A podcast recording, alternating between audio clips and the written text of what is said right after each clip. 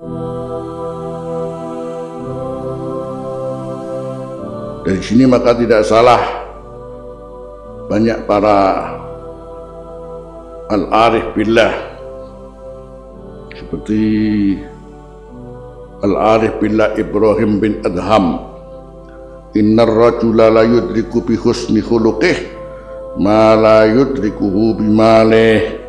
Innar rajula la yudriku bi husni khuluqihi ma la yudrikuhu bi malih bahwa seorang akan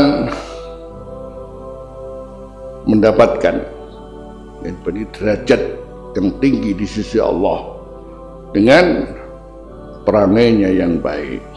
Di mana tidak mungkin ini bisa didapatkan melalui hartanya wa qala Anas bin Malik radhiyallahu anhu innal abda la yablughu bi husni khuluqihi a'la darajatin fil jannah wa huwa ghairu abid.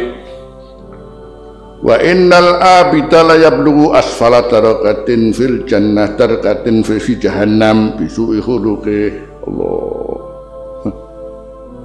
Bahwa seorang hamba dia akan sampai pada derajat yang tinggi di surga karena ah,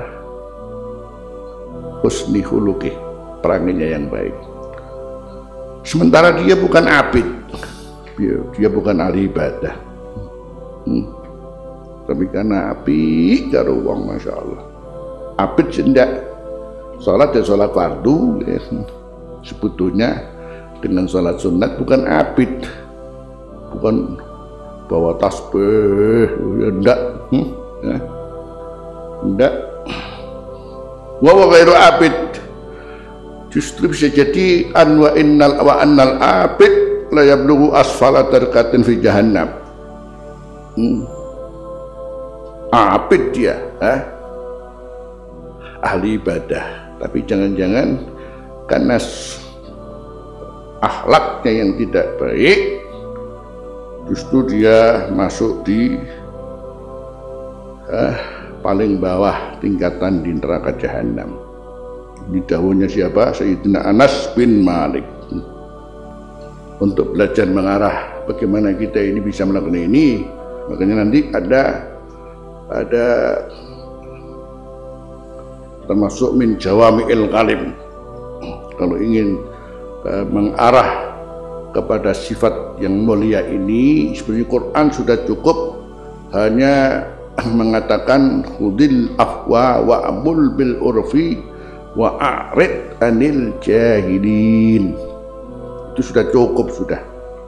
Jadi firman Allah hudil afwa wa amur bil urfi wa arid anil jahilin. Ini justru adalah pangkal seorang uh, bisa berakhlak yang baik selanjutnya nanti kita akan catat beberapa hadis berkaitan dengan husnul khuluq. Termasuk husnul khuluq ini kalau dilakukan oleh seseorang untuk kapan nanti ditimbang amal itu cukup berat membuat kemudian Alhamdulillah dengan husnul khuluq timbangan jadi berat. Paman sakulat mawazinuhu. Ya. hanya karena husnul khuluq Adapun kembali pada Rasulullah ya. Maka kembali kepada firman Allah wa innaka apa? La ala itu sudah cukup jadi uh, dasar ya kalau mau bicara masalah Islam dan pengamalannya. Yang lebih terpenting adalah husnul huluk sementara Rasulullah sebagai ketua kita contoh kita Allah berfirman eh, wa innaka la ala azim